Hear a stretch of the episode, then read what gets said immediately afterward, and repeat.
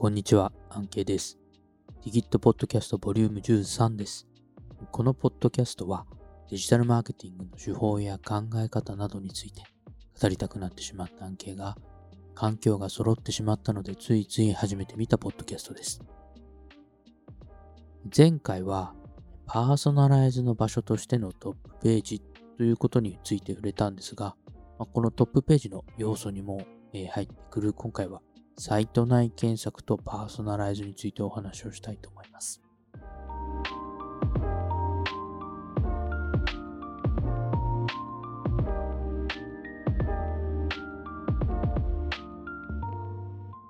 サイト内検索。皆さんお使いでしょうか、昔はちょっと精度が悪かったので、どこまで使うかというところもあったんですけども、えー、最近のサイト内検索はかなり精度も高くなってきたので、私はよく使ってます。さて、このサイト内検索に関わるパーソナライズみたいなところをちょっと関わりお話ししていくと、大きくは手法は3つぐらいかなというふうに思っています。1つ目がサイトの結果自体を変えていくこと。そしてえ2つ目がサイトのサジェストですねえ。これを変えていくこと。で、3つ目がサイト検索のキーワードをもとに他の場所でパーソナライズをするところ。まあ、こんなことかなというふうに思っています。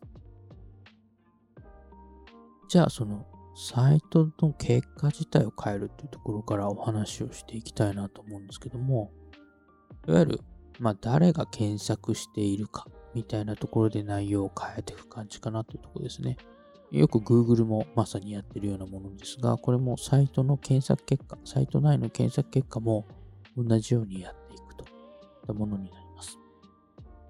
まあ、いわゆるそのセグメントによる出し分けみたいなのもあれば、もちろん個人の過去の情報みたいなところを使っていくパターン、えー、その情報ソースっていうのは様々かなと思うんですが、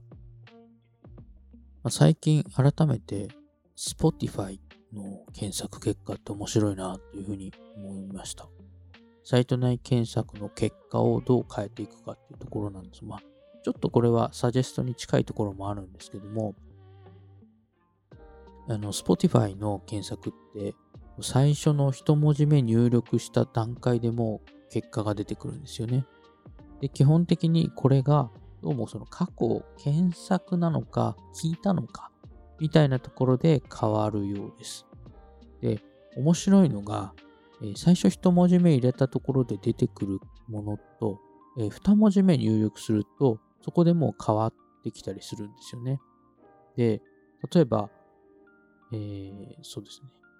この間検索して出てきたのは、最初に D と入力をしたときに、直近聞いていた Dreams Come True が候補としてその D だけで出てきたんですけども、2文字目の R というのを入力したら、そのもう少し前に聞いていた Dream Theater っていうバンドにこう結果が切り替わったんですよね。どちらも Dream までは同じなんですけど、最初の D でおそらく直近のものを出して、で、えー、あ、これ2文字目入れたってことは、ドリカムじゃないんだな。じゃあ、もしかしたらこっちというもので2文字目で同じ、えドリームまでは同じなんだけども、辞典候補を出していくというようなアプローチをとっている。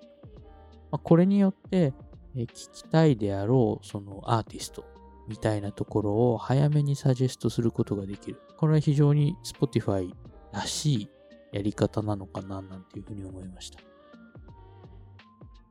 まあ、このパーソナライズの、ま、手続きを簡単にするみたいな、えそういったアプローチ一つありますけども、このアプローチを考えた場合にこの過去履歴をいかにうまく使うかっていうのは一つ大きなポイントになると思います。もちろんそれ以外にもこう属性とか状態みたいなので変わってきたりですとか、ま、例えばそのなんでしょう、特定の商品の検索結果を考えた場合に、まあ、購入前の人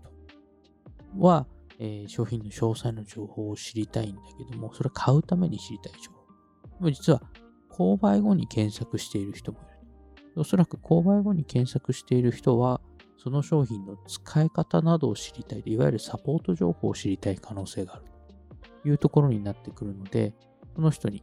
えー、が求めてる情報って変わってくる可能性がある。これがまさにこう状態で変わってくるというものもありますので、こういったものをサイトの結果、サイサイト内検索の結果に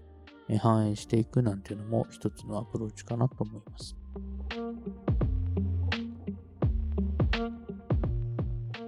二つ目が、えー、さまあ、さっきのにもちょっと近いところはありますけども、サジェストを変えるというものですね。これ自体はどちらかというと、その検索の結果ではなくて、検索するキーワードのサジェストを変えていくというものになります。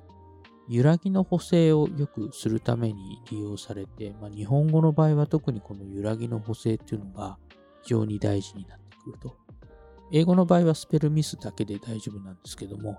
日本語の場合はカタカナだったり、ひらがなだったり、漢字もあるので、あと送り仮名どうつけるかみたいなのもありますよね。えそういったものでこう補正をしていくっていうのも非常に大事かなというところですね。なので、まあ、この辺、サジェストを変えていくですとか、えー、よりその検索結果として精度の高いものを出していくための、えー、サジェストを出していくみたいなのも一つ考えられる。まあ、この検索結果、まあ、いわゆるそのより良いものにしていくために、その検索結果自体のキーワードっていうのをある意味ナッジするような形になるのかなと、小づく感じですね。で、おすすめの検索キーワードなどを、まあ、検索ボックスの近くに用意しておくみたいなのも一つのやり方です。えー、これ非常にあの面白いもので、検索入力ではなくてクリックでその検索結果を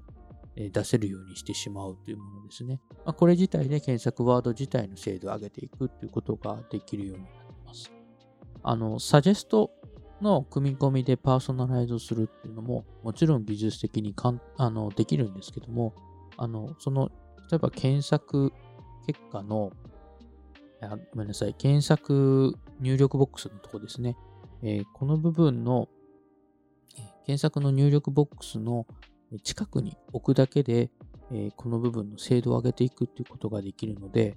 これは、あの、比較的やりやすいパーソナライズだったりというところになってきます。これも一つサジェストのやり方なのかなと思うんですが、実際に私これもテストしたことあるんですけど、これによって検索キーワードの精度を上げていくことができるので、結果として売上向上というところにつながったりしたっていう事例もあります。でもちろん、あの検索結果のそのサジェストのビロビロビロってこう出てくるやつですね。あの部分を、えー、パーソナライズするってことも過去実施したことがあり、まあ、これはコンバージョン率が高いものを上位に表示するとか、えー、そういうこともやったことありますけども、これもやはり結果が良いものになってきます。あと、あのーまあ、これ、これどっちかっていうとあれだな、検索結果の方になりますけど、えー、まあ、対象ワードがない場合っていうのもあるんですよね。えー、こういったものは、やっぱり検索、ゼロ件検索とか言ったりしますけど、これもやっぱり検索ワード、えー、過去にどういったものをその検索キーワードの人が他買ったかみたいなので出していくっていうものもあります。えー、これも非常に面白いもので、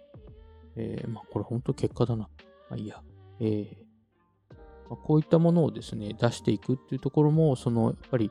えー、一つのアプローチになってきます。で、やっぱり取り扱ってない商品だとか、サイト上でどうしても使えない表現みたいなのもあるわけですよね。例えば航空会社のサイトだと、飛行機という、えー、記載はサイト内では使使わずに航空機というふうに表現するんですけども、結局飛行機と検索する人は、えー、航空機を探の情報を探してたりするので、まあ、そういった部分っていうのがまさにこう、対象がない場合にどうするかとかいうものになりますよね。あと、まあ、対象がないところでいくと、こう、ネットフリックスとかを検索してみると非常に面白いんですけども、ネットフリックスで今取り扱ってないものみたいなのは、かなりそのテイストが近いものっていうのを表示するようになってくる。なので、例えば007ってこの間検索したら、ミッションインポッシブルが出てくるんですよね。まさにそういった形で、え大体の提案をできるようにするっていうのも、一つ面白い、えサイト内検索の、え使い方かなというふうに思ってます。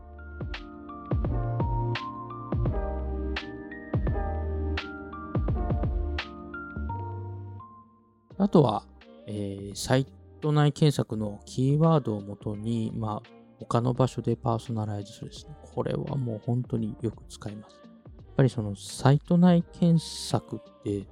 非常にその人のニーズが出やすいんですよね。なので、もうそのニーズを汲み取った上で、いろんなところに、えー、その情報をうまく使って、ナッジですとかパーソナライズをしていくと。やっぱり、えー、その部分をこうセグメントにうまく組み込んでいくっていうのは一つやり方かなと思ってますので、この部分をまあいかにうまく使っていくかと。もちろんリアルタイムでそれをやっていくこともできるので、うまく使っていくといいのかな。ただちょっと日本語の場合、さっきの通り、揺らぎっていうのがかなりあるので、まあ、この揺らぎを考慮してちょっと、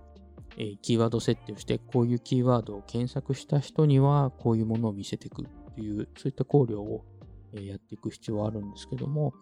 えー、まあ、そのリストさえできちゃえば、これはかなり使えるパーソナライズになります。で、えー、まあ、そんな3つの、えー、パーソナライズ手法っていうのをサイト内検索でやるんですけども、まあ、こういったサーチで使えるパーソナライズデータっていうところでいくと、まあ、よくやるのが、その、まあ、元データですね。サイト内検索のパーソナライズで使う元データでいくと、えー、過去検索過去にどんなものを検索したか、それから過去にどんなものを閲覧したかとか、購入したかってやつですね。それから、えー、位置情報というのも場合によっては非常に有用で、えー、やはり同じところ、同じ場所じゃないと意味が出ない、えー、商材とか情報っていうのもあるので、例えば、なんでしょう、えー、検索をしたときに、東京の人向けに出す情報なのか、関西の方向けに出す情報なのかとか、えー、もしくはもうあの国ごとに変えていくのか、えー、そういったところで位置情報を使っていくっていうところですね。で同様に言語情報というのも結構使える情報なので、まあ、こういったものをうまく使っていくような形になるかなと思います。ということで、えー、まあなんか、あんまり今日はまとまりない感じで喋っちゃいましたけども、えー、サイト内検索っていうのも、やはりそのパーソナライズとしてはかなり使えるということで、まあ、あの前回のトップページのところからちょっと切り出してお話しましたけど、えー、うまく使っていただくと非常に効果的なので、ぜひ、えー、使っていただければなと思います。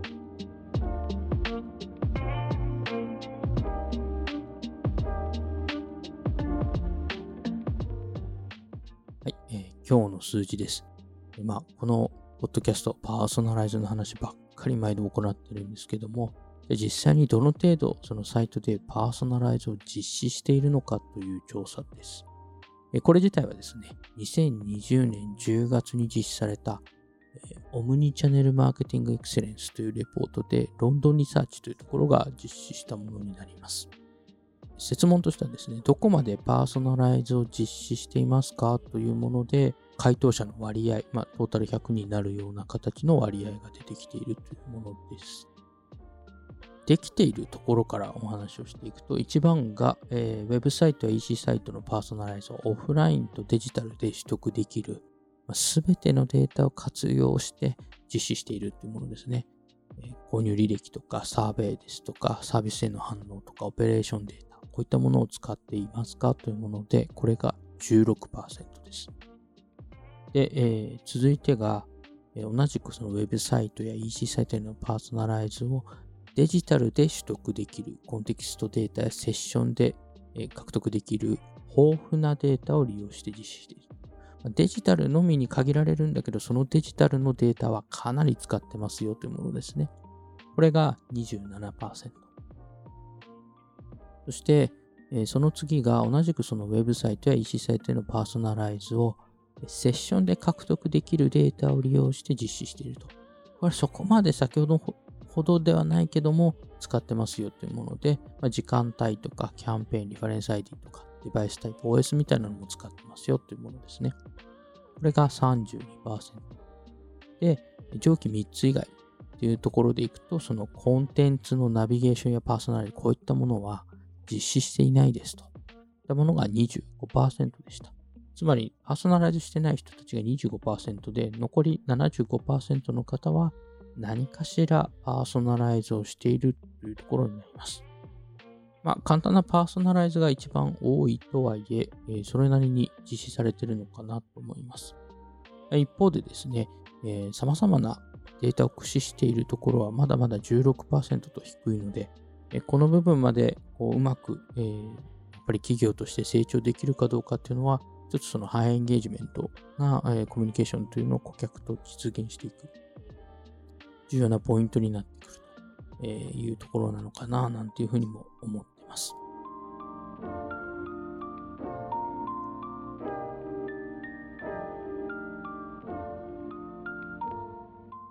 はい。ということで本日はこんなところで終了です。えー、サイト内検索自体、えー、まあ、繰り返しになりますけど、かなりニーズが出やすい部分になる。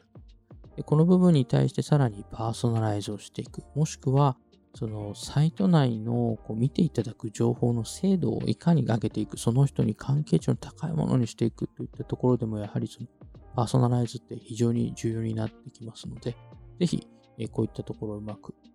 ご活用いただければいいんじゃないかなと思います。本日はこんなところで終了にしたいと思います。また、こんなネタに興味があれば聞いてください。